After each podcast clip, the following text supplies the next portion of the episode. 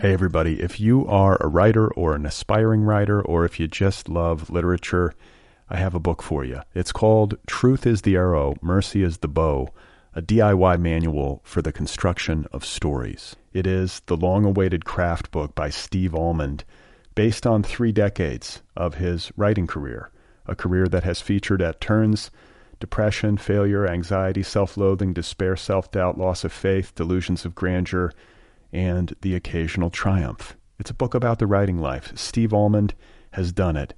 He has embraced it, the full catastrophe, and he has lived to tell about it. The Boston Globe says, quote, This isn't just a book about writing, it's a book about honesty. And Richard Russo calls it, quote, one of the best books on writing I've ever read. It's also the funniest by a country mile. Once again, it's called Truth is the Arrow, Mercy is the Bow, a DIY manual for the construction of stories by Steve Almond, available from Zando. Go get your copy right now, wherever you buy books.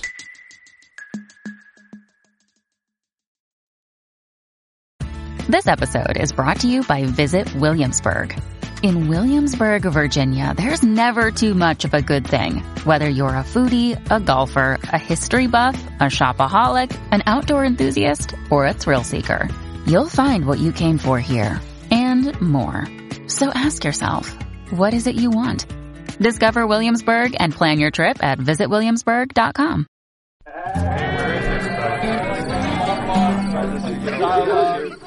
All right. Hello. How are you? Welcome to the Other People Show. I'm Brad Listi in Los Angeles. Thank you for listening. I appreciate it. And I have on the podcast today Anna Qu. She has a debut memoir out on Catapult. It is called Made in China, a memoir of love and labor.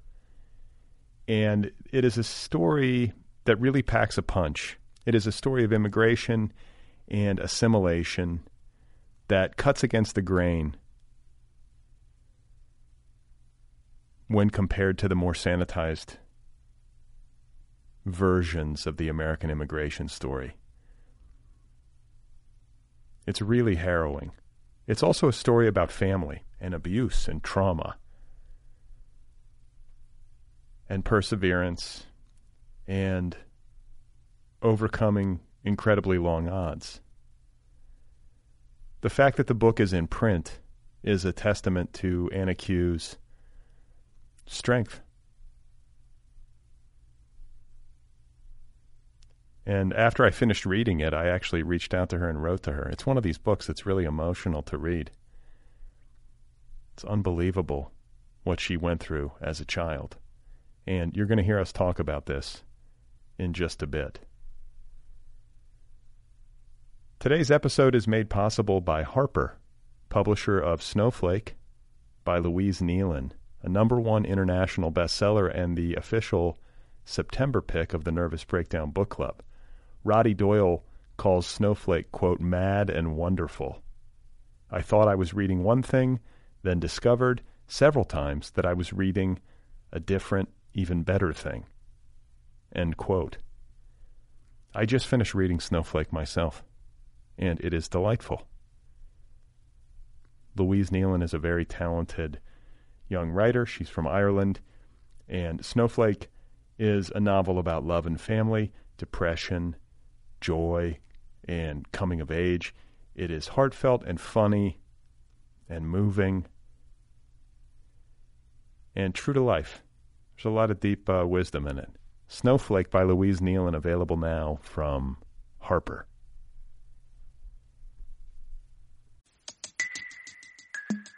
Hey, everybody. If you are a writer or an aspiring writer, or if you just love literature, I have a book for you. It's called Truth is the Arrow, Mercy is the Bow, a DIY manual for the construction of stories. It is the long awaited craft book by Steve Almond, based on three decades of his writing career, a career that has featured at turns depression, failure, anxiety, self loathing, despair, self doubt, loss of faith, delusions of grandeur, and the occasional triumph. It's a book about the writing life. Steve Almond has done it. He has embraced it, the full catastrophe, and he has lived to tell about it. The Boston Globe says, quote, This isn't just a book about writing, it's a book about honesty. And Richard Russo calls it, quote, one of the best books on writing I've ever read. It's also the funniest by a country mile. Once again, it's called Truth is the Arrow, Mercy is the Bow, a DIY manual for the construction of stories by Steve Almond, available from Zando. Go get your copy right now, wherever you buy books. Another day is here, and you're ready for it. What to wear? Check. Breakfast, lunch, and dinner? Check. Planning for what's next and how to save for it? That's where Bank of America can help. For your financial to-dos, Bank of America has experts ready to help get you closer to your goals. Get started at one of our local financial centers or 24-7 in our mobile banking app. Find a location near you at bankofamerica.com slash talk to us. What would you like the power to do? Mobile banking requires downloading the app and is only available for select devices. Message and data rates may apply. Bank of America and a member FDIC. So let's get to the main event here uh, on this uh, Sunday episode. I'm doing a Sunday episode. What do you know? And I could not be happier um, to be sharing with you right now this conversation with Anna Qu. Once again, her new memoir is called Made in China, a memoir of love and labor, available now from Catapult. Here she is, folks. This is Anna Qu. You know, I think I was trying to capture a couple of points. The first point is really arriving at a single moment of betrayal. Um, and that betrayal was reporting my parents to the authorities when they put me to work in, a, in, in their sweatshop in Queens. And the second moment that really rose out of the book was when I wrote to Child Services in 2015 you know, and it was a really interesting moment because it was a, a, very difficult moment. Um, I, you know, I had called child services when I was young, and I thought they had helped me in all of these ways, and so I um, assumed my records would provide information on my case, but I didn't.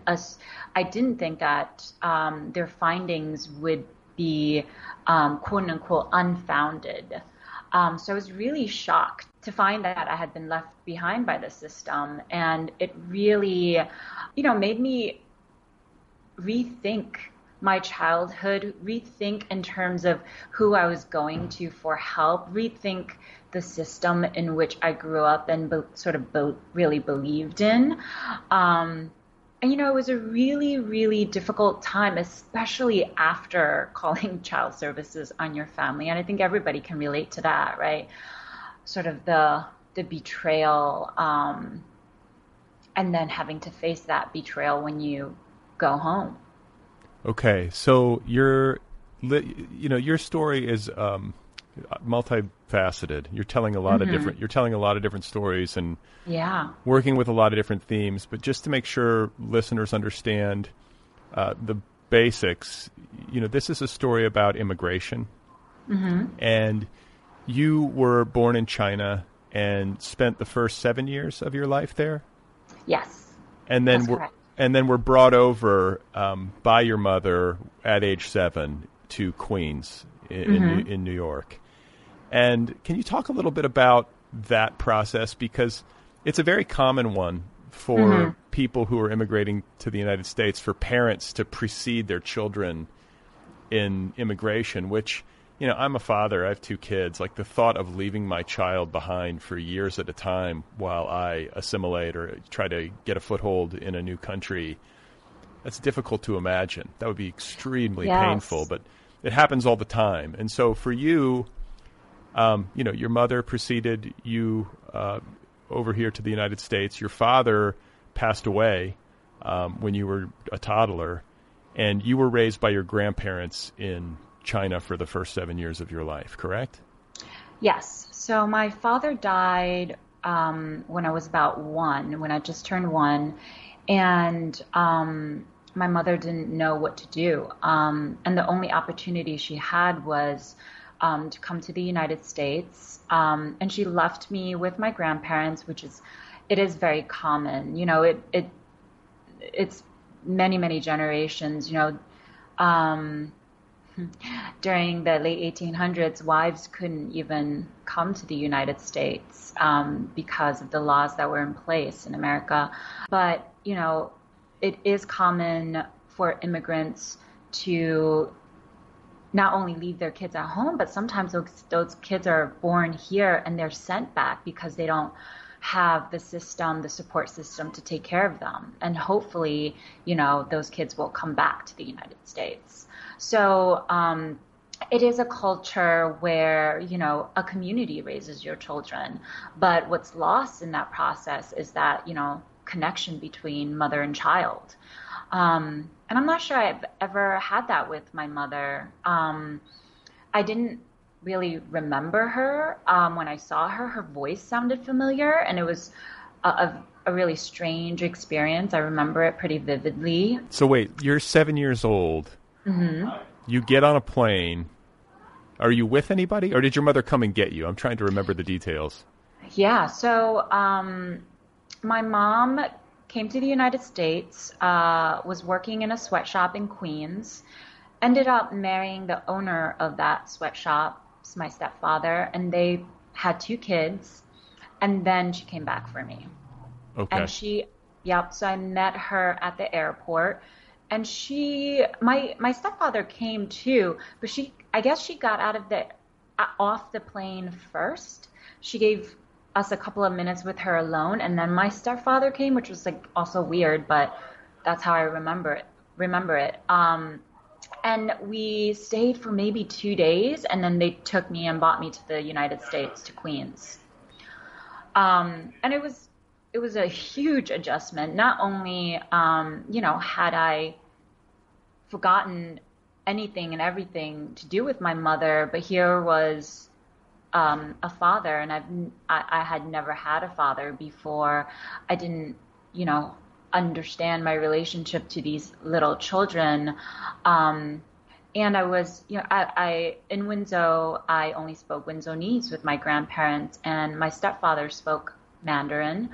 Um, and so I had to learn Mandarin before I learned English.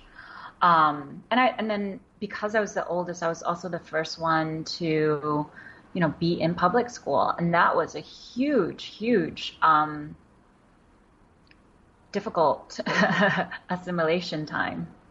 Well, and not only that, you're saying goodbye to your grandparents who have raised you for the first seven years of your life. It's like saying goodbye, in effect, to your parents. Yes, and um, and I really, you know, never saw them again, pretty much. Um, my grandfather's dead now, and my grandmother, I've been very, very fortunate, as you know, in the end of the, that's, um, I won't give the end of the book away, but um, that's one of the last scenes um, in the book. But, you know, it took that long to see my grandmother again. Wow. Um, and that's, you know, um, I think that's less common maybe, but, you know, it is common in the sense that she was in China and we were in the United States and, you know, her mobility is was not the same as it is for, um, you know, uh, people with green cards on this end or uh, people with American citizenship. And you dedicate the book to her, correct? I do, yeah. I do. I didn't know who else to dedicate it to. but I, I was touched by it because I think, I, and you know, forgive me if I'm um, paraphrasing it badly, but it was, you know, um, to my grandmother who taught me how to love or something like yes. that. And yes. This is certainly a story about a child who is searching for that and finding it sorely lacking in her home environment. Uh, so to have that person, you know, that parental figure, even if it's a grandparent who does uh, offer that, I mean, like what a lifeline! I, I, made sense to me why you would why you would um, dedicate the book to her mm-hmm. because what I find when I read stories like this, or I hear stories like this, or I meet people in my life who come from difficult circumstances, mm-hmm. but who also triumph and, and find a way to transcend their circumstances, is that there's always at least one person.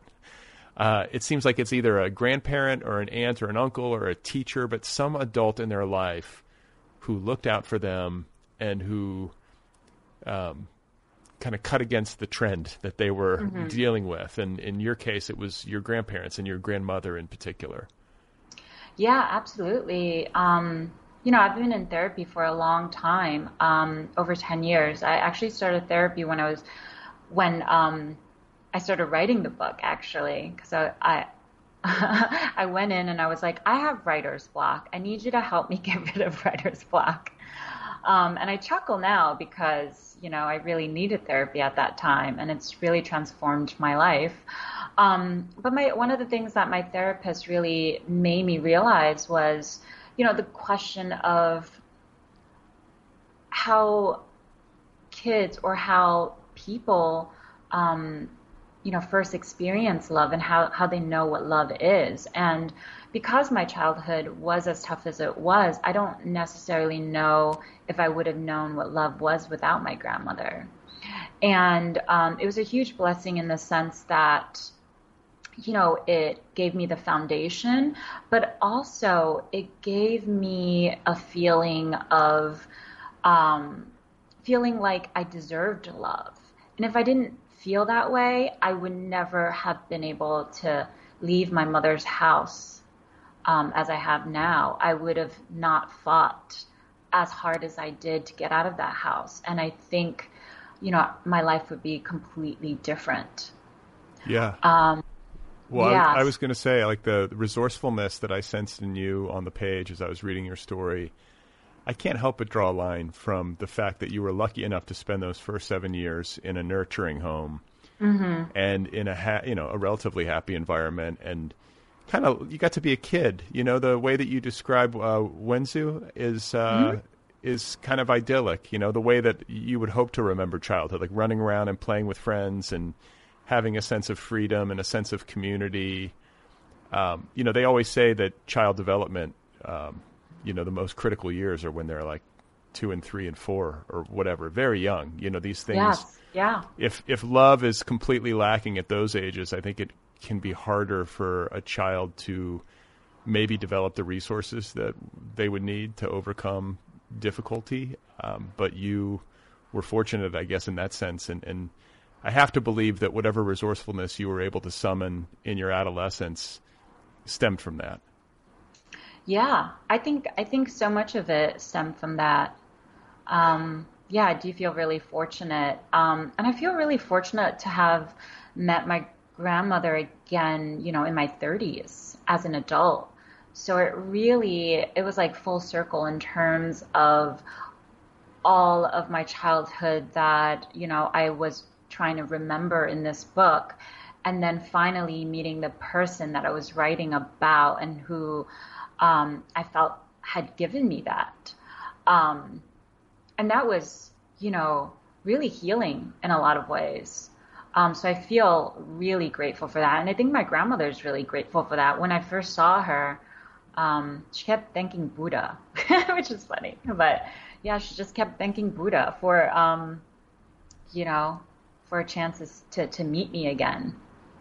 And what about the humanizing quality of the experience of reconnecting with your grandmother because I could imagine for somebody in your shoes that it would be natural and tempting to mm-hmm. idealize mm-hmm. the lost grandparents who nurtured you and loved you when you were little and whose memory is fleeting. You know, it's hard to hang on to any memories. I can barely remember what happened yesterday, let alone what happened when I was five years old.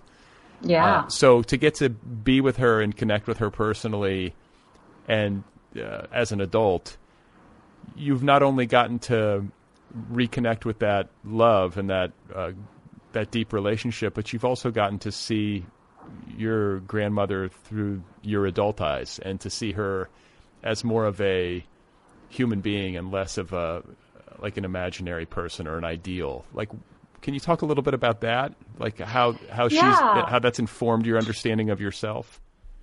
Yeah, I love that question. Um, one of the things I realized, you know, in my adulthood when visiting my grandmother was just this understanding that culturally, the Chinese culture, um, nobody protects anyone else the way that we protect people in this culture. I think, you know, um, in the American culture, if, you know, your husband dies um, or the father of your child dies, you try to make up for that loss. And in, in the Chinese culture, that's really not so, um, you know, nobody rushes in to take up the space that that person left when they passed away. And that was something I learned um, in my 30s, and that was a really interesting way of understanding that. And what I and how I came to realize it is that I, um, you know, I talked to my grandma about a lot of the stuff that my mother did and um, our relationship, and she, you know, doesn't excuse it, but also doesn't, you know, she's not really on my side either. And her way of she sort of justifies it by saying that, um, you know, I used to beat your mother senseless, and we're fine now. And that's the stuff. That's the kind of relationship you have to put up with. And um, and that was really hard for me to accept as an adult. Um, you know, opening up to the one person that I thought could have empathy for me. Um, yeah, and I, I wasn't able to get that validation. And, um, you know, there's a line in at the end of the book about, you know, how we're all children. We're just all children raising children. And, you know, my grandmother's in her 80s, but I, I, you know, now in my 30s, I see the way that she um, thinks about certain things that, you know, is slightly racist, isn't correct, isn't educated. Um, but also, um, you know, the sort of that abuse that's in my family that doesn't get swept under the rug. She's so unashamed of it. And that was really fascinating to me. Um, the way that I can see why my mother is the way she is because she's had a grandmother or she's had a mother like my grandmother. And that was really interesting for me because then again, you know, that humanized not only uh, my grandmother, but also my mother uh, in, in a really interesting way because suddenly, you know, um, I began to think about the sort of support uh, she got from my grandmother. And she didn't, you know, she didn't have much. She didn't get much support from my grandmother there was not much my grandmother could give her. Well, I think that's one of the more um, insightful aspects of your book and admirable aspects because I think you know based on what you went through as a kid, I think a lot of people would be willing to give you a pass if you didn't care to delve deeply into yeah. the nu- nuances of your mother's difficulties and suffering or the nuances of your grandmother's difficulties and suffering, but I think it's wise of you to do so, not only because it deepens the reader's understanding of how these cycles perpetuate themselves mm-hmm. from generation to generation, but also that I don't know if a person can ever move through these kinds of difficult memories and traumas and relationships in the absence of understanding. And I, I think your book your book understands that you can never outrun your ancestry. Mm-hmm. Like no matter how far away geographically uh, you could get from your mom or your grandmother or your personal history, it's always right there with you. And yeah. so the only thing to really do is to look at it and to try to understand it. And I think one of the things that's so interesting about your book in this respect is that as difficult as it can be to um, like or as easy as it can be to kind of like despise your mom on the page sometimes mm-hmm. for the mm-hmm. things that she puts you through. Mm-hmm. When I finished the book, I had empathy for her, and it that's to your credit. Like I felt Thank for you. her yeah. because I think you understood her personal circumstances and you gave her humanity on the page and instead of just kind of painting her two dimensionally, which it could be easy to do, I would imagine. Yeah, yeah. I think, you know, um, as a parent, the people that know you best are your children.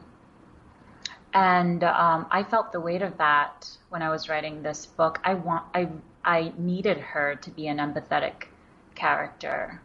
Um, and and you were so right about what you were saying in terms of compassion, because when you write a book like this, there has to be, um, you know, what can you get from it, right? What what's at stake? Um, why am I telling this story? And I think, um, you know, I spent ten years writing this book, and of course, I was really angry. Um, and you know, I wrote scene after scene. Um, most of them didn't even make it into the book. But you know, a few years in, I, I, I really asked, I began to ask myself what I wanted out of the book and what I want people getting out of the book. And I didn't, you know, I didn't want just a, a narrative about abuse. I wanted something bigger than that. I wanted to look at these systems. I wanted to look at society. I wanted to look at culture. I wanted to look at immigration. I wanted to look at assimilation. I, you know, I, I wanted to look at the complex nature of survival and, um, and, you know, to carefully look at a woman that, um, that is selfish in some ways. Um, but also is not, you know, she's, she's, uh, I don't think of her as just purely a bad person. I've never really thought of her as a bad person. Um, she's always been pretty manipulative and very um, calculated. But, um, you know, I think um, nobody is trying to be, you know, a bad person to someone else. There has to be something behind it. And so I tried my best to sort of figure out what that was. And, um, even when I couldn't figure it out, I still felt like um, I wanted it to sit on the page. Um, so I don't excuse her for any of uh, what she's um, done. Um, and I, and and you know I I've been thinking about the idea of forgiveness. Um, as you're saying, we get lots of emails, um, and I think just the other day I got a life coach that emailed me and basically was like, "Oh, um, congratulations on your book.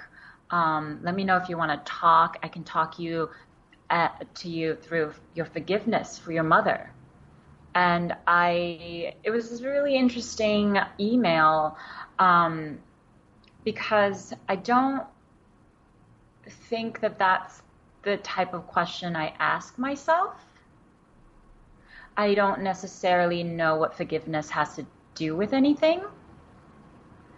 Um, and I mean, you know, I, I, I, I still do love my mother. Um, I just can't have a relationship with her, and I just can't exist in the same space as her. Um, but you know, I, I don't harbor some deep hate, and I didn't write this book um, to sort of boo-hoo, this is what happened to me. Um, you know, I wanted to look at craft. I wanted to create something. Um, and um, I wanted to also write against that good immigrant narrative, that model model minority myth. Um, you know, everybody assumed I had a tiger mom, and it's and it you know that wasn't the case. Um, what was underlining for my mother was was not a tiger mom. You know, it was more of her own survival. Um, and I want, I thought that there should be space out there for this kind of narrative, especially because I grew up in Queens, in New York, and this isn't, you know, people think that there, that this shouldn't be happening, or this is, this would have been, um, you know, this something like this happened 60, 90 years ago, but not, you know, in the aughts uh, in the 90s, uh, and and and it is happening. It's still happening. My parents' sweatshop is still in Queens. Mm. So, just so listeners can get a clearer idea of what your childhood entailed, you know, we've talked about you coming over and joining your mother in Queens. She had, after the passing of your father, had remarried the owner of this sweatshop, mm-hmm. and then had two kids with him. So you move into a household where you're the eldest child with yes two step siblings, And like the one of the words that comes to mind for me is harsh. Another word that comes to mind for me as I think about the situation you were in is is pressures. Um, and I think of those in particular with relationship to the immigration story and like the the sanitized immigration story that we're sort of fed in America on a regular basis. But you present a much more complicated picture, and you entered a situation where your mother, uh, if we're going to try to see the human aspects of her choices and situation, is remarried to a man um, within a certain cultural framework that was, I think, uh, Chinese, you know, but all, now kind of uh, grafted on top of life in Queens. And then um, I think there's an enormous amount of fear in your mother mm-hmm. to lose what she had. Absolutely. You know, like so you come in and um, the treatment the, the, treatment that you receive from your mom and from your siblings and from your stepfather is less than ideal. Can you talk just a little bit for listeners about like your role in that family and how things took a dark turn? Yeah, um, I never really fit into the family, and I think it was sort of um, the situation that my mother set forth almost immediately. Um, you know, I wasn't privy to the same food, the same rights as my siblings. Um, I, you know, when there was no maid, I sort of had to pitch in and do everything that uh, a maid would have done. And, you know, all of this was, um, this was something that I owed this family for, you know, putting me up and allowing me to live in their house. Um, so it very, very felt, very much felt like it was partly uh, charity, um, and I had to do whatever I could to balance that charity out.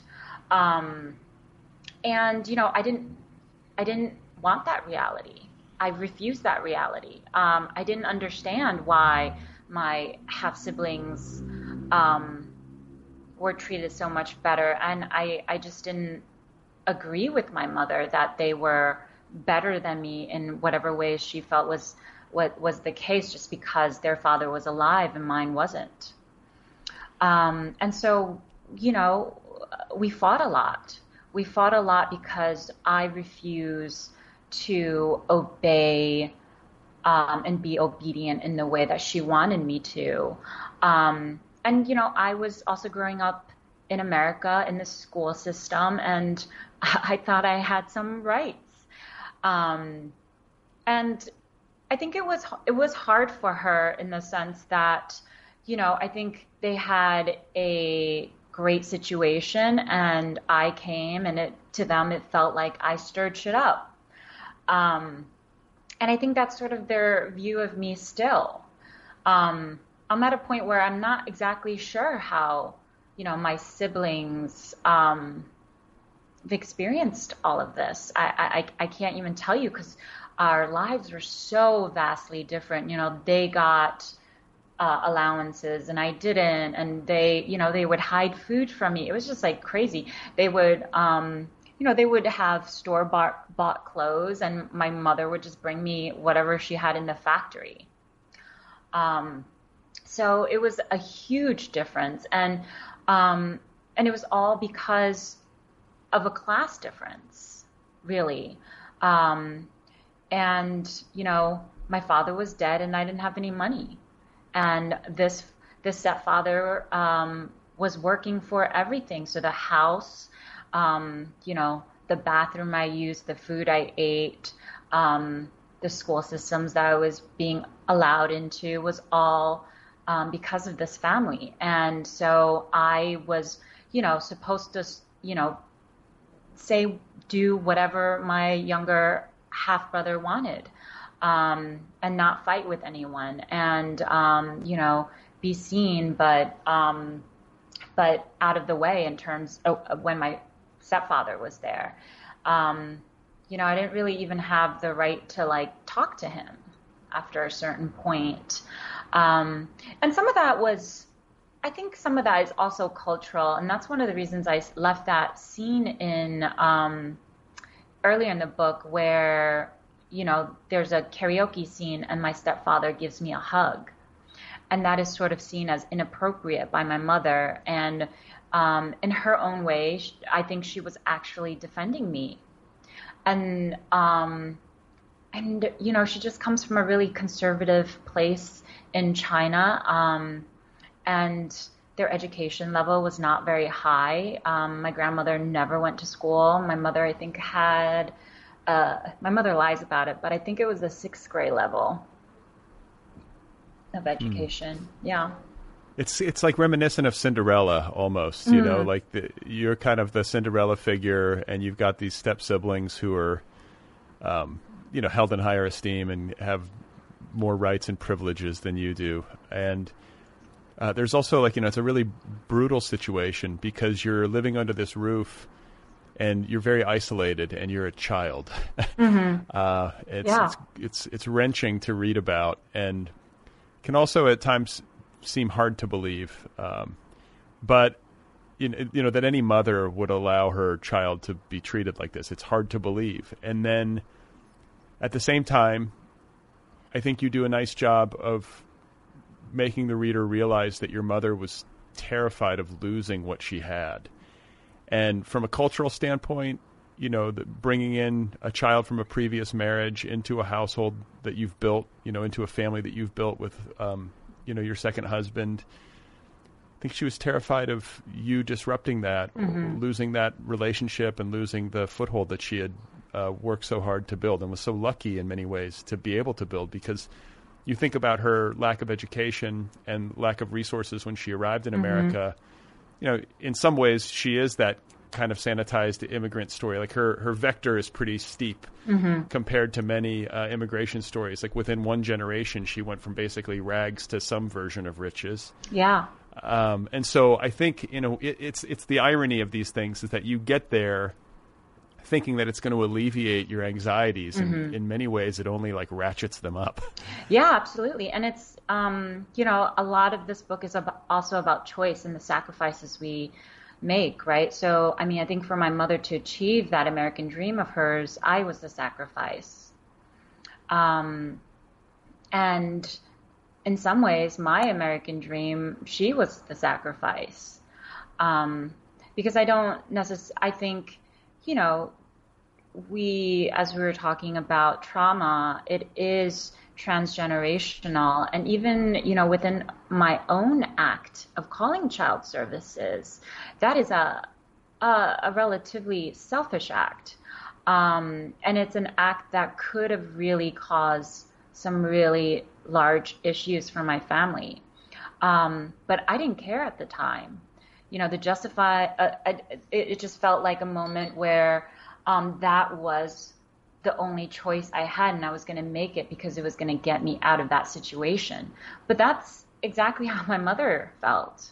Um, so, you know, I am very aware of these cycles. Um, and um, it's hard not to judge her, but I, I think I, you know, must understand her because um, I also see so much of it of, of myself in it.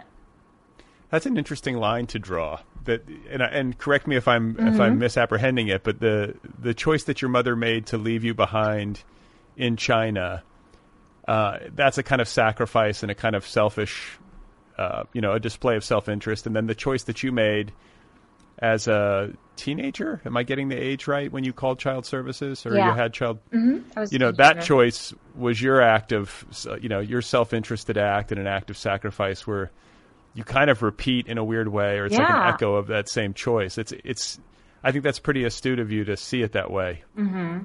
Yeah. And it wasn't, you know, it wasn't something I was proud of. Um, you know, most of my friends, um, don't know the details. Um, I think this book comes at a is, is very surprising for a lot of people that have known me for a long time. Um, and that's been really interesting just to have this book out there and have people know this about me um, because I felt like I was harboring this for so long. Um, and, you know, in some ways it's, it, it, it feels like I'm coming clean too. Um, because it's hard, it's hard to turn on your family, the only family that you have and the only family you know. Um, and and say these people are abusing me, um, take me out of this house. Um, yeah, it's, it's, yeah. No one was happy, Brad. No one was happy in that household. I, I get it. I definitely, that's definitely what I got from reading the book. And, um, you know, one thing that we've, we've skipped in the narrative of your life and of your childhood is, that there was a, a rupture with your mother and your stepfather um, that happened. Uh, I'm, I'm not going to remember the age that you were at, but you actually got sent back to China. Yes. So you can you talk a little bit about that process because that I mean it's harrowing enough to have to come over at age seven and leave everything you know behind, but then to have your your mother tell you no, you know, you screwed up and now we're kicking you out not only of our house but of this country. You're going all the way back to China where you essentially had to repeat the process of disorientation and assimilation all over again. Yeah, it was it was terrible. Um, it was punishment. Um, so this um, I thought about leaving it out of the book, but I felt like it had to be in there to sort of show the escalation um, of offenses with that uh, with my family. So, um, you know, I was just fighting my mom on being the maid because I thought she should hire another maid and so that I could uh, do my schoolwork. Um, and she thought that um, they had done a lot for me and this was the least I could do. And so what that meant was, you know, I was doing chores from as soon as I got home till when she got home and helped, and I helped her with dinner and then I cleaned up and then it was 10 o'clock and I just didn't have any time to do homework. Um, and, you know, at that point I was 14. I had been in a, the United States for seven years and I had worked my ass off to finally, you know, do well in school. It took me so long to you know speak English without an accent, to um, be able to do homework on my own, and I just didn't want to fall behind again. And so um, there was so much frustration in me at that point because I just didn't understand why my education was not as important as my siblings' education. Um, and it was, you know, and just I just assumed it was because my mother um, thought more highly of them um, and and it made me really angry. So one night, a couple of months um, into realizing I really needed help uh, studying Spanish, I um, or social studies. Those were the two subjects. Social studies and Spanish were the two subjects that I just couldn't get away with not doing the homework, not studying. So I came downstairs um, at around 10:30 uh, at night after everybody had gone to bed, and um, you know, in the living room, and I'm spread out on the um, coffee table trying to do my homework, and suddenly I I feel something like on my leg, and I sort of look down and I see my mother's um, my mother's quilted robe, and I freak. I was I, I didn't know what to do, so of course immediately I started like putting my stuff away, um, and and then after I had put all the stuff away, I didn't. She she didn't say anything, and she she was just kind of hovering over me. I knew she was really upset. So then I was like, okay, I'm going to take my book bag to the living room, um, where you know there was a designated spot where our book bags were supposed to go. So I put it there, and then she followed me, and um, and I just couldn't face her, so I decided to keep walking. And so I walked into the kitchen and at that point, I know what to do. I was like, I'm just going to get some water. and she's just trailing behind me and I'm freaking out. And so I get water and, you know, she finally speaks and she's like, what are you doing? Um, and I, I say, um, I'm getting water, which, you know, um, in my defense, that's literally what I was doing. But to her ears, I was being smart. And so she, she took a swing at me and she slapped me. And, um, and at that point, I was just so like, there's just so much happening in my body in terms of like her following me, me feeling angry about like wanting to do my homework and feeling self justified. Um, and I pushed her back. And, you know, like, you know, your parents can beat you, but you are not allowed to lay a hand on your parents. It's like the worst the worst crime. And um, she and she, you know, sort of laughs because she can't believe I pushed her. She smacks me again to see if I will do it again. And and you know, and there was definitely a second of like, I don't know what to do, but I, I just pushed her again. And she sort she storms off and she's like, um, we'll see what your stepfather says about this now. Um, and I'm, I'm just like standing in the kitchen and, um, and it's, you know, a really awful moment. I, um, I, you know, I wish I could have unwinded those 10 minutes. Um, but I, I couldn't. So, uh, two days later, they, they just sent me back to China to live with a random couple. Um, and this random couple was the parent of one of their workers in the factory. And um, this was a part of China I'd never been to um, you know, everything was different from like the environment to like what the food was like to the local dialect. So there was a lot. There, it was a big change. And again, I didn't know these two old people, um, and they took me in, and um, and I, I basically had to live out my punishment. And and honestly, uh, she would have left me there forever. Um, because she she put me in a boarding school, which was um, one of the hardest things I've had to experience. Um, you know, in boarding school, especially at that level, at junior high school level, um, it's you know incredibly competitive. Um, these kids had been studying Chinese since you know they could basically walk um, and they took school very seriously and i you know i couldn't even understand the questions on the exams, never mind figure out how to respond to them because it was all in Chinese. Um, and you know, I, I could speak Chinese well enough, but um, but I didn't. I, I mean, I couldn't like they were. It was like chemistry and and you know Chinese history and all of the stuff that I had I just didn't have the vocabulary for, and so it was it was a really difficult time.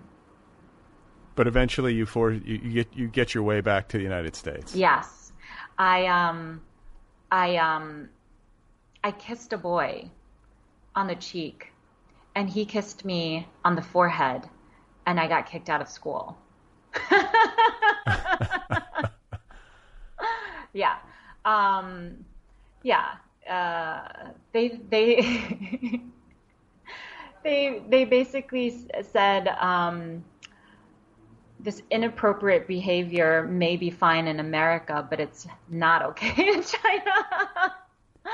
you brought you brought great shame to your family yes, with I that peck great, on the cheek. Yes, I brought great shame onto my family, and uh, oh my God, my mom cursed cursed me out so bad on the phone after I got kicked out.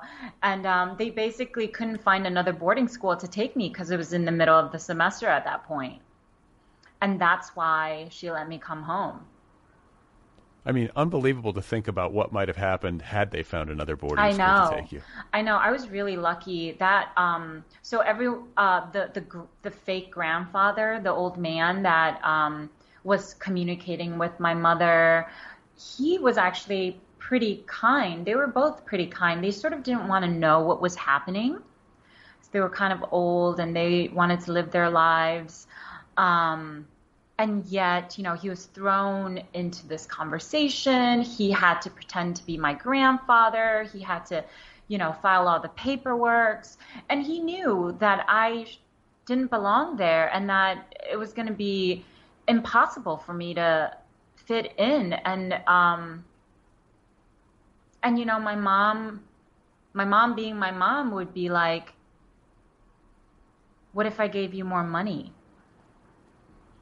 Um, and, uh, you know, at one point, he, I think he really helped me. He was like, I, she needs to go home. Um, and that made me really, really you know, uh, there are a few people in my life that, um, you know, just th- th- those are the acts of kindness that I remember. And that were so pivotal. Yeah, yeah. When you need mealtime inspiration, it's worth shopping Kroger, where you'll find over 30,000 mouth-watering choices that excite your inner foodie. And no matter what tasty choice you make, you'll enjoy our everyday low prices, plus extra ways to save, like digital coupons worth over $600 each week. You can also save up to $1 off per gallon at the pump with fuel points. More savings and more inspiring flavors make shopping Kroger worth it every time. Kroger, fresh for everyone. Fuel restrictions apply. So you go back into a less than ideal domestic situation, to put it diplomatically, mm-hmm. and you proceed to go through junior high and high school in New York.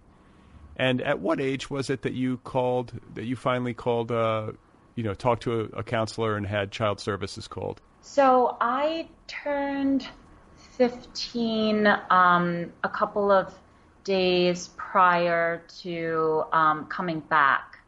And then once I came back, almost immediately, I started working in the sweatshop. And um, and then uh, I want to say four to six months in, that was when I started um, to see my guidance counselor.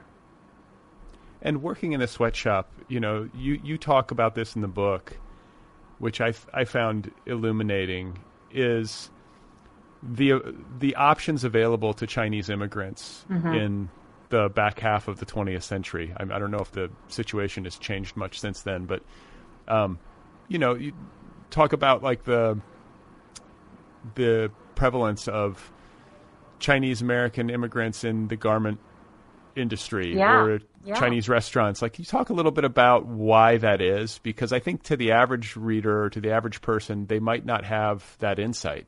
Absolutely. Um, I think one thing that um, in the process of writing this book and doing a ton of research, both on China and the conditions in which my mother left, and also the United States in terms of the way we treat immigrants, legal and Im- illegal, and Chinese immigrants specifically.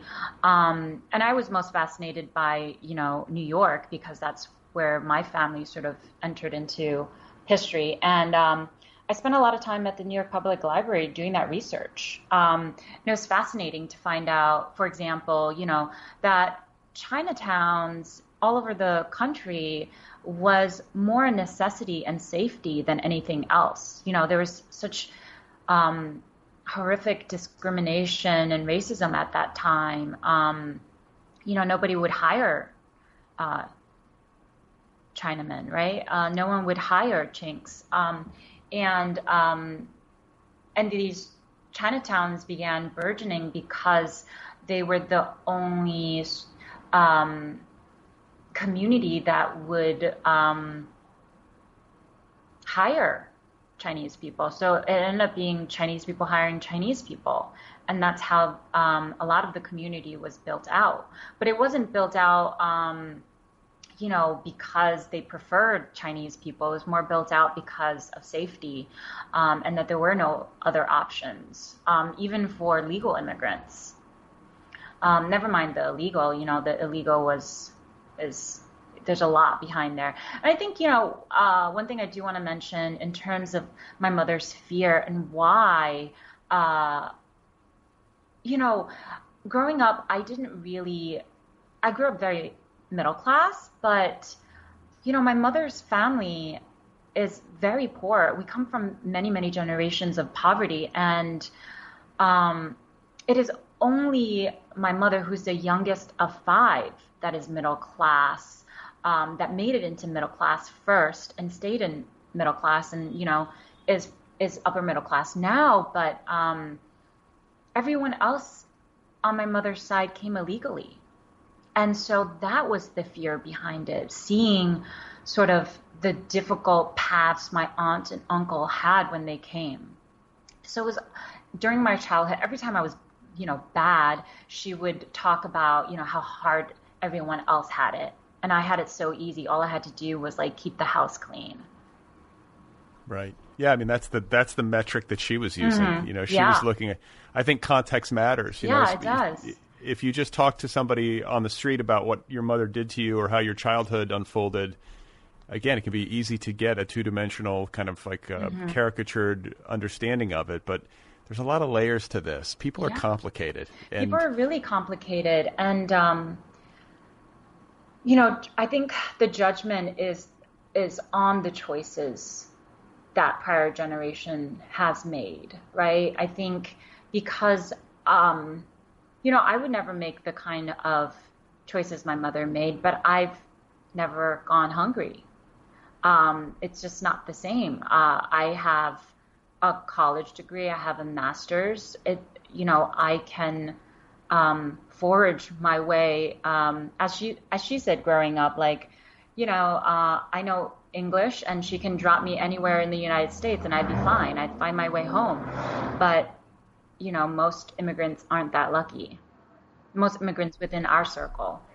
Yeah, I mean, you know, that was kind of the next line of questioning that I wanted to bring up with you is about this notion of um, breaking cycles or breaking gener- intergenerational patterns of trauma and poverty and abuse or whatever you want to call it. You know, that's that's something that you are actively undertaking, I think, in the writing of this book and in the telling of this story, but also in your day to day life. You talked about being in therapy for a long time, um, trying to get a handle on why this has happened uh, in your family. And um, I guess I want to talk specifically uh, from a narrative perspective about you getting to college because that part of the book felt unexpectedly dramatic and moving to me.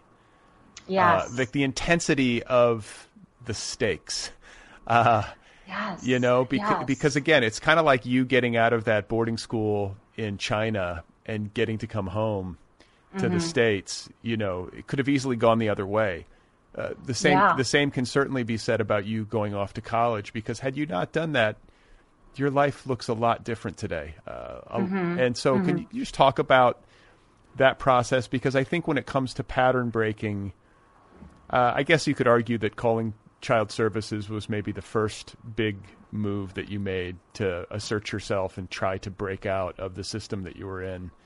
Um, but going to college, you know, was was huge because it it got you out of that household and it got you on a path to more autonomy and freedom and um, just a healthier path. So talk a little bit about that because again, I think the the traditional narrative that we're fed in America of a first generation of immigrant going to college is a lot more sanitized.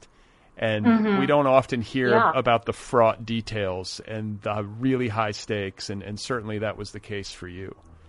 Yeah, um, it was an incredibly emotional time for me. Um, and I think that set up a lot of my vulnerability probably in the next 10 years after. And what I mean by that is, um, you know, uh, I got into college, um, and I, you know, had done the application process myself, FAFSA myself, and I had paid um, so the deposit from money I had saved working. And so when I got to school, um, two weeks in, you know, I get a bill for the semester, for the year, basically. And um, I didn't have any money to pay it. And um, what I, because my parents made um, a decent amount of money, I didn't qualify for a lot of um, the loans. And the only thing I qualified for was um, co signing a loan. So they had to sign a loan for me, and my mother refused to.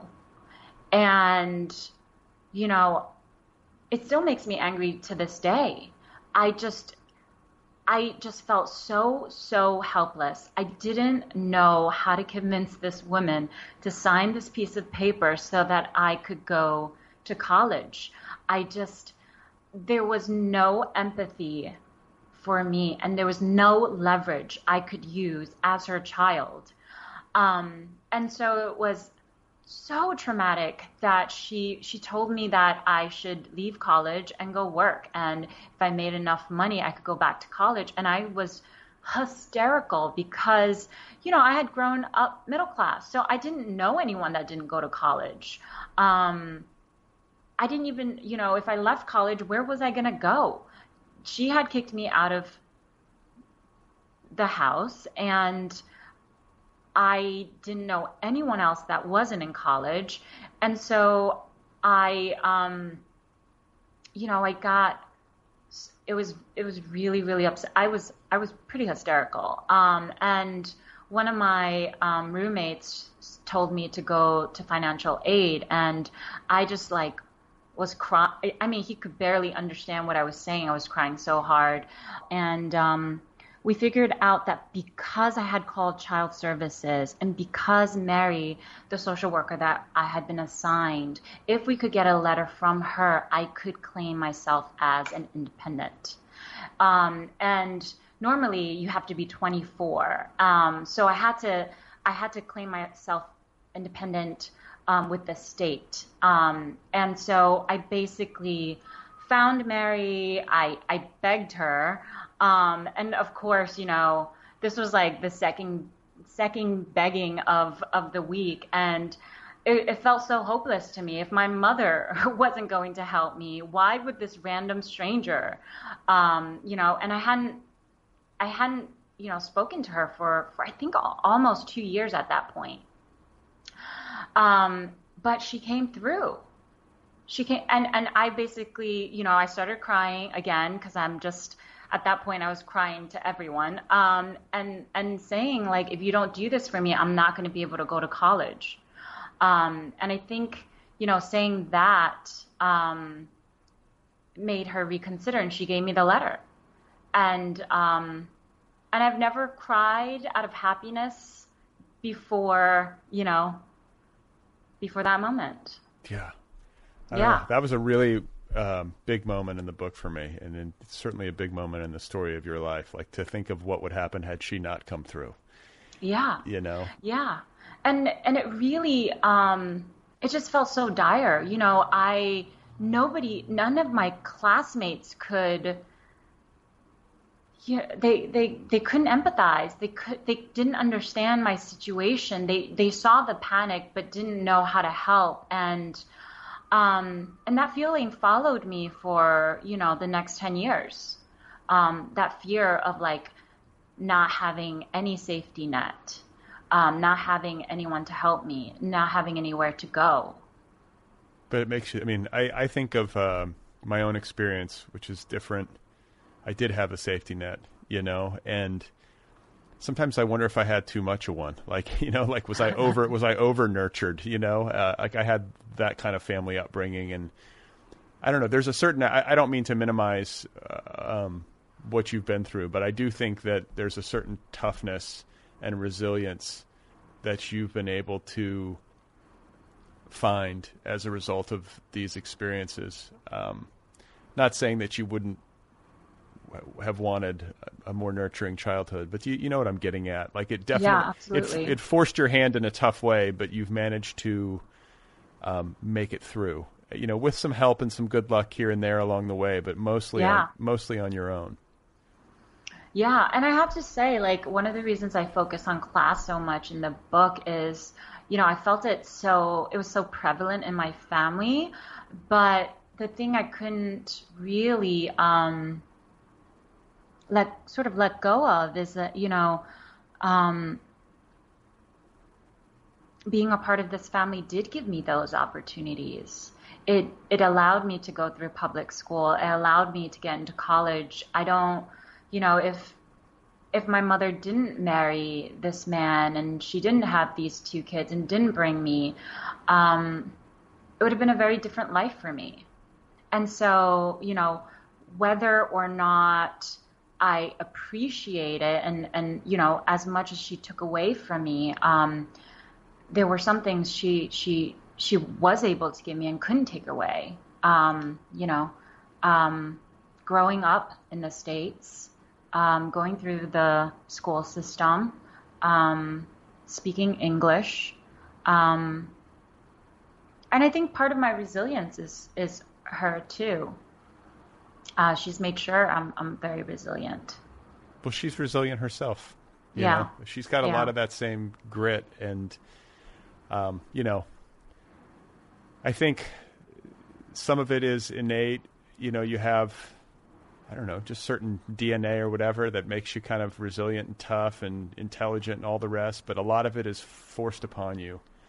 Yeah. You know, when life comes at you like this, you sort of have a couple of choices, right? You can either Mhm. you can either fold or you can just fight your way through it. And Yeah. that's you know you've certainly done the latter. And you know, buck the odds. You know, a lot of children in situations similar to yours don't emerge and thrive. You know, a lot Absolutely. of there are a lot of kids who wind up on a much more difficult course as adults than you've found uh, yourself on. Not that it's been simple or easy, but just a better. You know, it's a pretty it's a pretty triumphant story in that respect. And so, I want to talk to you about becoming a writer, Yeah. which yeah. you know is a um, it's a difficult road for anybody, but in particular for somebody who traveled the road that you've traveled. So, um, just talk about how you got to the the point where you began to get interested in writing. Maybe gave yourself permission to consider it as a viable path because it's you know it's a difficult Yeah. it's a difficult one for sure. Yeah, I I resisted for a very very long time. Um, I didn't want to be a writer because um, I want I you know I was raised to really understand the importance of money. You know, everything was held over me, and any time money was spent, I was told.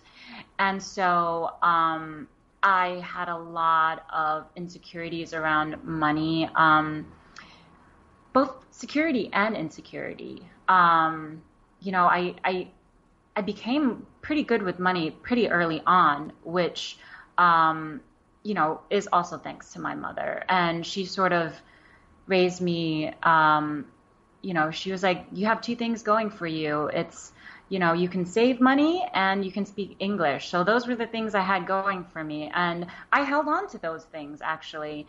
Um, so uh, I really didn't want to be a writer. Um, in undergrad, I was a creative writing and Asian American Studies double major, and I ended up in creative writing just because I took so many creative writing classes that by the end of my junior year, it uh, like I only had to take one more class to to be a major. So I sort of fell into it.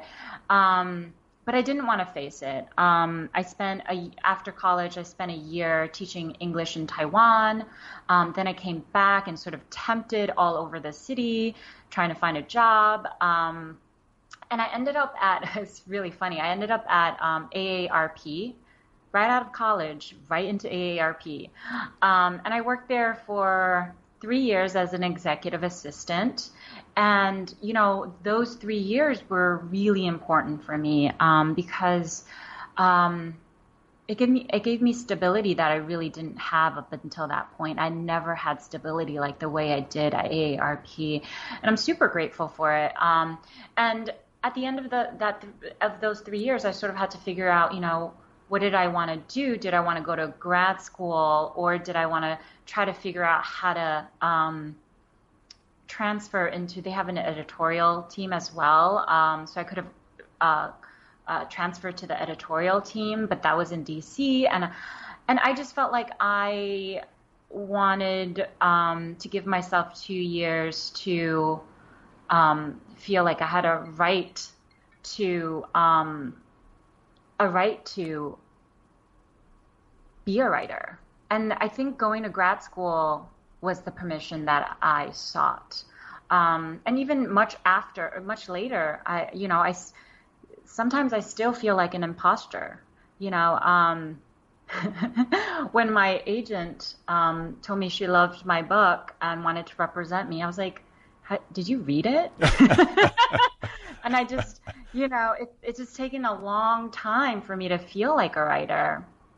Um, you know, English is my second language.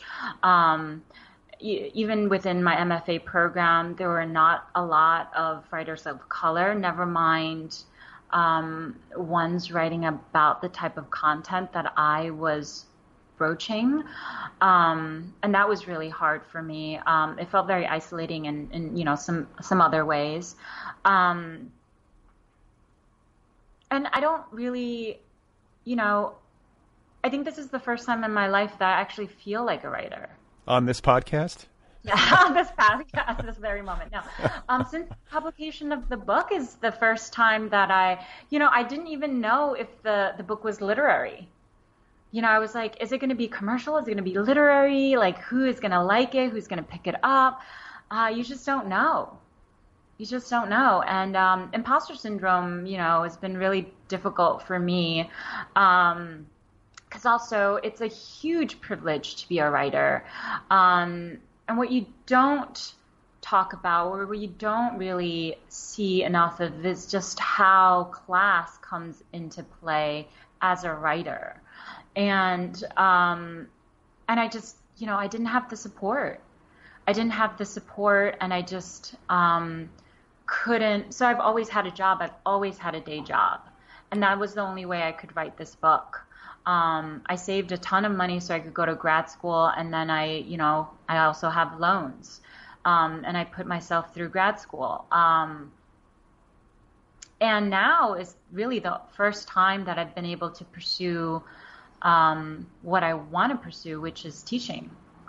Um, so I've been teaching since I was actually laid off at my day job during COVID. So um, maybe it's a silver lining. there you go. Yeah, yeah. So it's, um, you know, just that um, stability versus being an artist. Um, and ultimately, you know, I I haven't really thought it out fully, but I think you know uh, I'm I'm newly engaged. Congratulations. Um, thank you. But I think even that, right? Like having someone, um, having that security um, of having someone in your life that is your partner did a lot for me because I, I really didn't have anyone. Um, I didn't have any family members. Um, I felt very misunderstood by my friends. Um, and um, I had trouble finding the right partner too. Um, and, you know, after we met was when I felt like I could let go of the book in the sense that I could have an agent look at it. Really? Yeah. That makes sense, yeah. though. That makes emotional sense. It does make emotional sense in hindsight. Um, but, you know, that really resonates with me, right? So I, I think I could have finished the, obviously I don't think it would have been as good, but I, I could have finished the book, you know, five years ago, uh, three years ago, but I finished it when I did because, um, again, the stability. It was the second time in my life that I felt that sort of stability. Well, uh, it's also like I was uh, saying. I, I, said this to you in an email, but you know, dealing with a big chunk of time. You know, essentially your entire childhood, mm-hmm. and then into your early adulthood. Uh, yeah. You know, you're telling a big story, but you do it efficiently, and it makes a lot of sense to me from a writerly perspective why a, de- a decade was necessary. You know, mm-hmm. it's you got to make a lot of choices, and you've got to make sure that the reader is along for the ride and isn't getting lost because obviously the you know the memories are are um, clear to you. You know, your your memories mm-hmm. of your childhood are clear to you, but to bring somebody into a story this complex, um, you know, that's a lot of labor. Yeah, yeah, it is a really complex story. Um, yeah, so the question of like me being a writer, it's it's been a really really tough process. Um, and you know, in that 10 years of writing that book, I I would claim to be a writer, but I don't necessarily know how much of a writer I really truly felt because my day job was like an executive assistant or an office manager and you know there was such a difference between what I was trying to create versus um, how I was making money. Um, and you know, I make I made a lot more money being an office manager than I do teaching now. So that's a really interesting class um, choice for me to make as well. Um, and I'm very conscientious of that. Sure. It's, it's hard. Yeah, it's, it's, it's difficult. Yeah, the the book, uh, you know, towards the end of the book, you talk about um, experiences that you had as a young adult working for a startup. Um, mm-hmm. I've worked for multiple startups, so this part of the book resonated with me. I know, I know those environments. Uh, you know, that makes me so happy. That second half of the book was, um, yeah, I didn't know how to. I, I, the, one of the reasons it took ten years is because I, I didn't know how to end the book. Well, I think like for me, it worked on a on a couple of levels. Like first of all, for somebody who is as alone in the world as you, uh, you know, were, especially at that point in your life, you know, not having the safety mm-hmm. net or the familial support that a lot of kids just out of college would have. Yeah.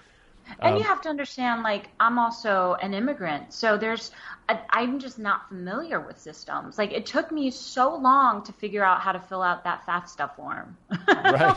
like, I think I cried. Right. Because, like, uh, it, it, you know, these systems that are in place, um, you know, aren't accessible to immigrants. And my parents didn't help me any, but they didn't understand any of the system either.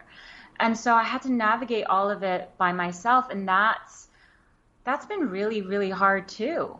Sure. Sometimes I have to do my taxes and I, I think about crying because it all comes back well, when I'm doing my taxes. That's well, when it comes back. this sort of bureaucratic tedium is difficult for people who are like eighth generation, let alone mm-hmm. first generation. It's hard yeah. for it's hard for everybody and tedious for everybody, but especially so for somebody in your shoes. And I guess I, you know, the the part of the book that deals with you working this job uh, at this startup, it it functioned for me at the familial level. I was thinking of the ways in which like your work community, especially when you're working a nine to five in an office, mm-hmm. becomes a kind of second family. You know, these are the people yeah. you're spending your time with every day, mm-hmm. and you get to know people. Um, and then the other um, level that it worked on for me has to do with this immigration narrative, the American dream narrative. Mm-hmm. Um, the you know thwarted expectations or dashed ideals that one um, inevitably is going to have to reckon with when you enter into capitalism. um, yeah. un- unless I guess you have some sort of gilded path or extraordinarily lucky situation. But um, I think with a startup, you know, it's it's such a high energy, high emotion environment because everybody's got all these hopes, you know, kind of yeah. grafted onto it. And when a startup implodes the way that the one that you worked for did, I've been on I've been at startups that have imploded. Um, it happens quickly. It can be mm-hmm. disorienting. Mm-hmm. Mm-hmm. I don't know. I found it poignant. I found it to be very poignant because, again, the sanitized narrative that we're fed is that you do all the right things. You go through school, you get mm-hmm. your degrees, you're self sufficient, you work that job at Sears through college as you did. Mm-hmm. I mean, you did everything right you know, mm-hmm. and then you get out there and you find this job and you know, there's a brutality to the end of these companies. Um, and also, you know, the, the, one that you described in particular was just like riddled with bad behavior. You know, like people just yeah. not not being honest and not treating people properly. Mm-hmm. They still owe me money. yeah, right. yeah, the entire company, um, like two months of wages. Um, and you know, I think that guy totally got away with it. You know, he filed for bankruptcy, and I think he's got another company. Jeez. And it's like, how many? It it wasn't just you know the employees it was everyone we owed money to Right. i felt so awful because i had hired all of these people you know like what one of the worst ones was like um i had ordered two cases of like $60 champagne bottles so they were all worth $60 and we basically just never paid them It's like Donald. Sounds like Donald Trump, just like stiffing all of his Oh yeah. contractors. Oh yeah. Yeah, it's exactly like that. And like they don't care, but me, I was the one ordering it. I was the one being like, "Yeah, can you bill us?" Like I felt awful doing those things.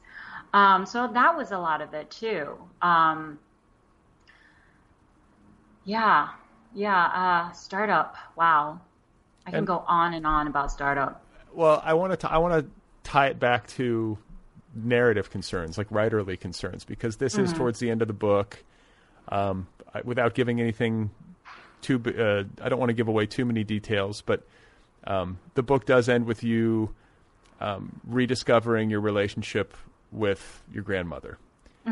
Um, and you, like I, I want to talk to you about the creative decisions that you made around how to put this story down on paper in a manner that is both true to your experience, but also palatable to a reader who might pick the book up in a bookstore. And there's a, a phrase, um, you know, to be kind to the reader, especially when you're, you're telling stories that involve abuse and trauma Yes. or just diff- like really wrenching, difficult emotional stuff. Like I think this is a challenge that a lot of writers face. Is like, okay, I want to be honest. I want to talk about the hard stuff, but if you the, the the thing that nobody tells you is that if you do too much of that, people will put the book down. Yes, absolutely, absolutely. Um, I learned um, from uh, one of my favorite books, Autobiography of a Face, which is by Lucy Grealy. Um, Ann Patchett wrote an afterword in that book she's she's now gone, but um, she basically talks about how um, how Lucy spared the reader. And that just really resonated with me because I had been, you know, I had so many pieces uh, about all the awful things that happened to me, and you know, working with them for years and years and years, um, I didn't know what including all of the most awful things would do to serve the reader, and um, and I think that was a question I kept going back to. You know, how do I want this reader to experience this? What do I want them to walk away with? What do I want to leave them with? Um, and so I try to step out of like my um, self characterization on the page, right? Um, and what I mean by that is, you know, I tried really hard to not include too much emotional exposition. Um, and, you know, I think in some ways that left a bigger impact um, because it allows the reader to feel exactly what I felt without me telling them how I felt. Um, it was, I think those scenes are relatively self-evident. So um, I think that's one thing that really helps with the book. I think another thing that I tried really hard to do was um, by setting scene in a way that was super generous to the people that I was recognizing. So, for example, in that opening scene, it's the father and son that's like working with each other and um, on the iron press. Um, you mean in the sweat in the sweatshop? Mm-hmm. Mm-hmm. Yeah, and they sort of come back and um, you know, I I'm so lonely in that part of the book that um, what I notice is just the way they work together. Um, and the way that they're trying to um, ease each other's burdens. And I love that about them. And I, I just wanted that for myself. So like the so everything I included, even with the setting, was to serve a purpose, and that was to allow the reader to experience what I was experiencing. Just this envy of, you know, these two people working together in a sweatshop. um, I don't know if I answered your question. I'm sorry, Brad. No, you did. You did for sure. And you know, um, I know we don't have all day. Um, I know you probably have to get to the rest of your day, but what it makes me think about um, as you describe this scene when you're like a child in this sweatshop working is that you know we've talked about the immigration narrative that you're um, mm-hmm. that you're writing here, and we talk about family, and we've talked about trauma and mm-hmm. capitalism and the American dream, and you know that part mm-hmm. of the mm-hmm. assimilation story. But one aspect of your story that we haven't gotten to yet, which I think um, underlies all of it, is that there's an uh, there's a gender narrative here. You know, you're also yes. a young woman, mm-hmm. which uh, has a great impact at every level of this story, right? I mean, if if if yes. you had been a son, I want to say I read somewhere when I was prepping that had you been a boy, it mm-hmm. would not have mm-hmm. even been possible for you to come over from China to join your mother and her new family in Queens. Is that correct? Yes. Yeah. Um, you know, the uh, one child policy was still in place then. So I think on a lot of levels, my mother couldn't have remarried in China. That was one another reason why she came to the United States. Um, and she told me um, that if I was a boy, she wouldn't have been able to bring me because, um, you know, I would carry the name for my father, my last name. Um, and you know, China has a really long history of not um, of favoring boys over girls always. Um, and I think that's beginning to change just because, you know, uh, they killed off a lot of girls and now there's not enough girls for any of the guys to marry in China. Um, that's another story. Um, but yeah, I, you know, um, my value was never as great as my brother. And and that came down to the granular level, meaning like I couldn't have too much soy sauce because um, my birthmarks would become um, more prominent, or I couldn't eat what he was eating because I had to watch my weight and he didn't. Um, so it was like everything. He, you know, he was a boy. He could go out and play, and I, I couldn't. Um, and that's that's also another reason why those moments in childhood is so like dreamy and wonderful and filled with freedom because I didn't have that freedom once I came to the United States. Um, you know, I had to walk properly, dress properly. Um, everything had to be like a girl. Um, and that was a difficult transition for me too. Um, so wait, yeah, I, I, gotta, I gotta ask. I, I don't mean to interrupt, but does soy sauce make your birthmark stand out more? Apparently, according to my mother, it does. Okay, I've never heard that. Mm-hmm. I'm gonna have mm-hmm. to watch my soy sauce intake. yeah, yeah. Um, so yeah, there's just like a lot of weird lots of weird um, superstitions and stuff as well. Um, but yeah, um, I think um, gender has always been such a huge, huge um, on both sides of the family. Um, as as important, I think, as sort of the conservative, you know, um, me being a girl and my stepfather being a man, and therefore I couldn't you know, they used to watch TV in my parents' room, my my, my half siblings, but I couldn't because my stepfather's a man and I'm a girl, and it wouldn't be proper. But that was incredibly isolating for you know the entire ten years I lived in that household. Um, you know, every night they would just go into my parents' bedroom, and I wasn't allowed to go. Um, so you know, um, and that was, you know, it's supposedly for my benefit. Um, yeah, so it was really conservative, somewhat backwards. Um, and that's still, you know, true in a lot of ways. Um, you know, my partner, my partner wipes down the table uh, when my with, with, my grandmother, and she's like, "Oh my God, you have such a good one. He cleans." Uh, but if I clean, it didn't, you know, doesn't matter at all. Like she's like, she's always like, "Why aren't you cooking? Why aren't you doing this?" And um, but every time my my partner does something, it's just, "Oh my God, did you see that he, you know, bought me over a cup?" Like, wow. but you know th- that that that is generational Right, right, yeah, like the ex- Yeah. the expectations and, um, it's like a you know an uneven playing field to say the least. It is, and the and the and the sad part is like the reason the the the reason they they do that is because the sons are supposed to take care of the parents when they're old.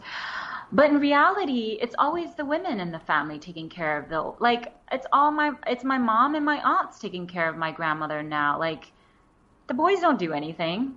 Right. What Maybe they? they help move, help her move sometimes, right? But you know, she's always treated the boys better than the girls. So, uh, what about you said earlier that you don't have much of a relationship with your mother? Uh, I'm curious around the publication of this book. If you've been in contact, I can't help but wonder. Um, has she read the book? Do you expect anyone in your family to read the book? If if, if they have, have you heard from them? I don't think I'll ever hear from them. Um, I, my relationship with my family is as it stands in the book.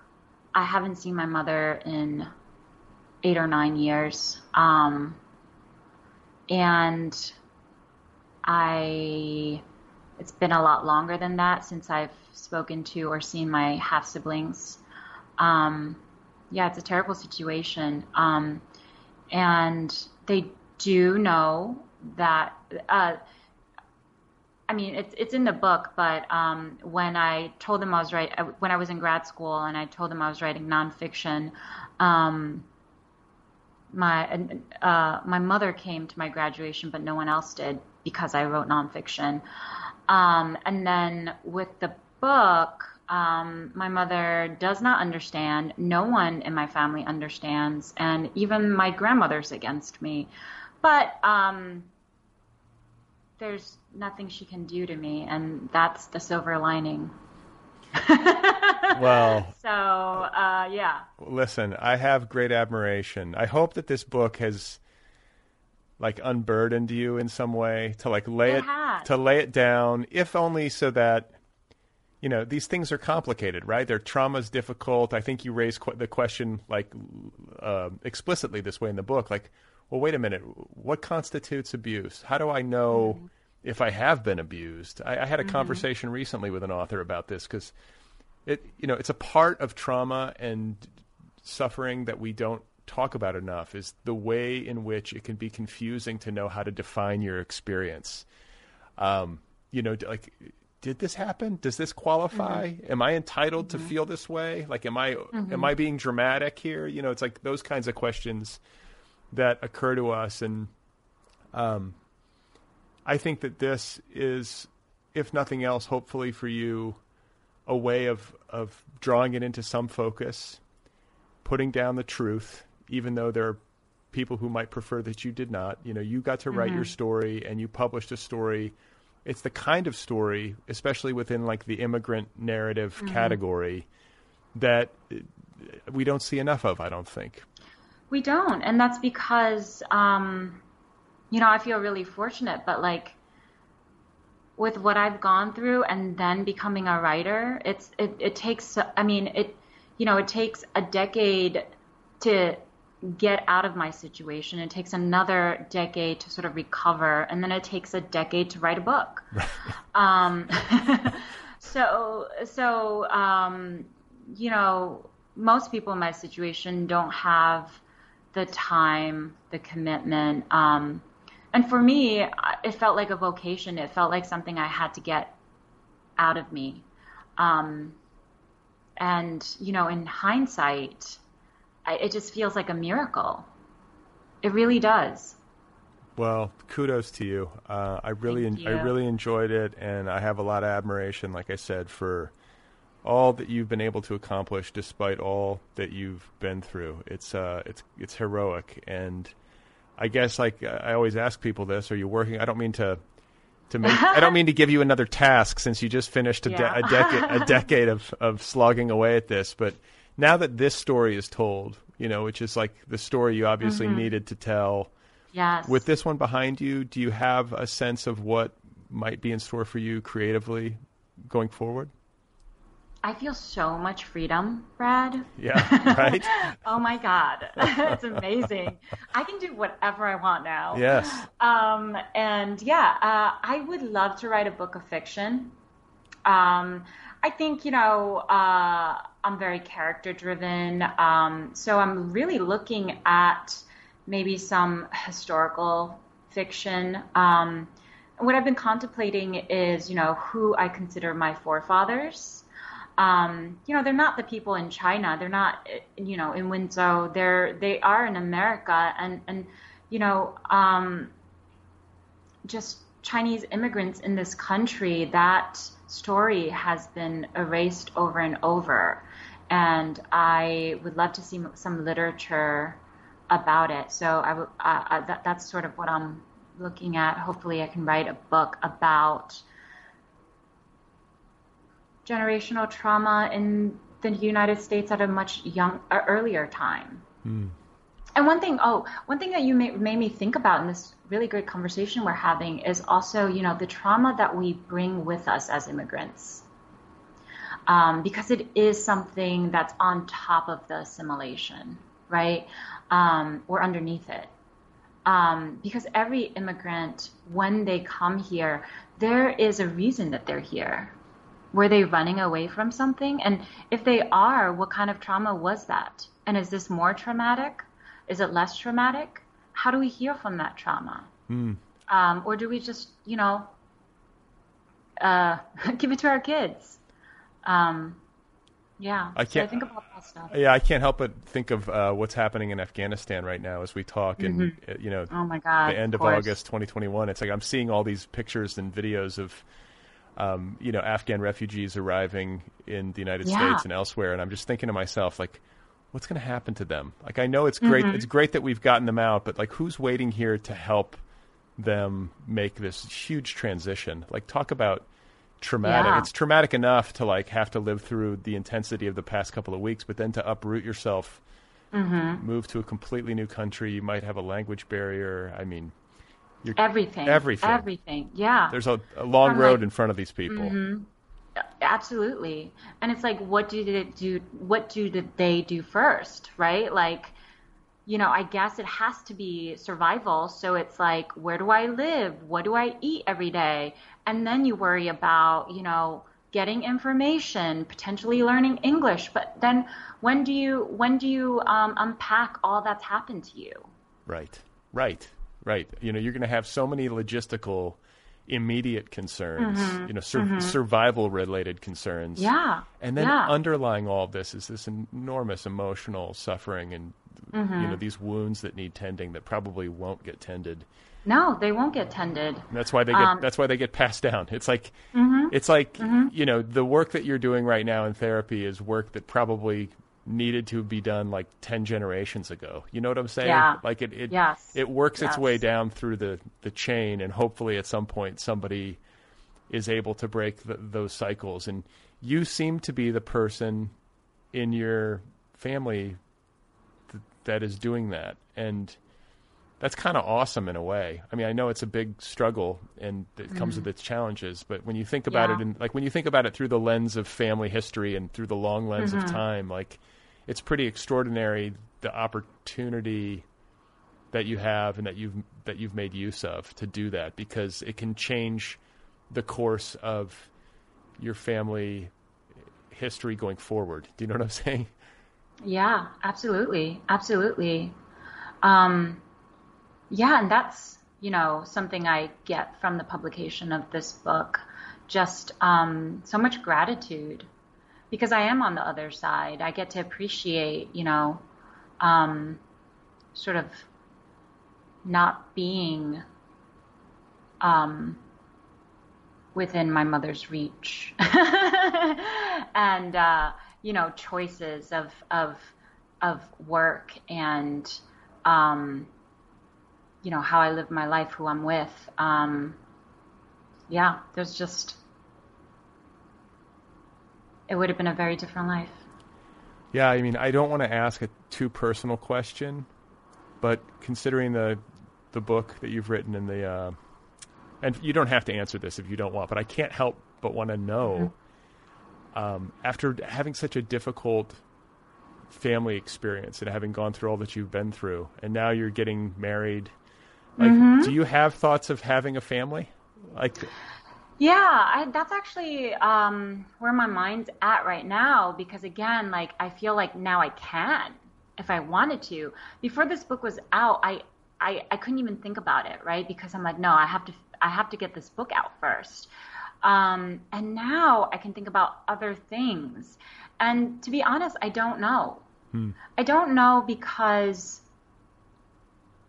I really want to be an artist. I want to continue to write um, but it doesn't pay to write, so I'm gonna have to have a job, and then I, you know, don't have the support. Um, my partner has some support, but um, you know, we don't have much support, and that again, it for me, it's a choice, mm.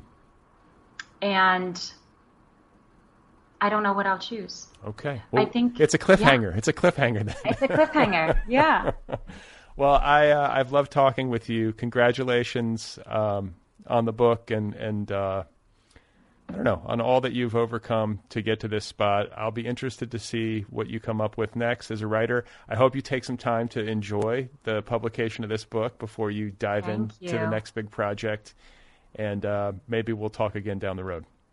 Yeah, I hope so. Next book, Brad. All right. take it easy.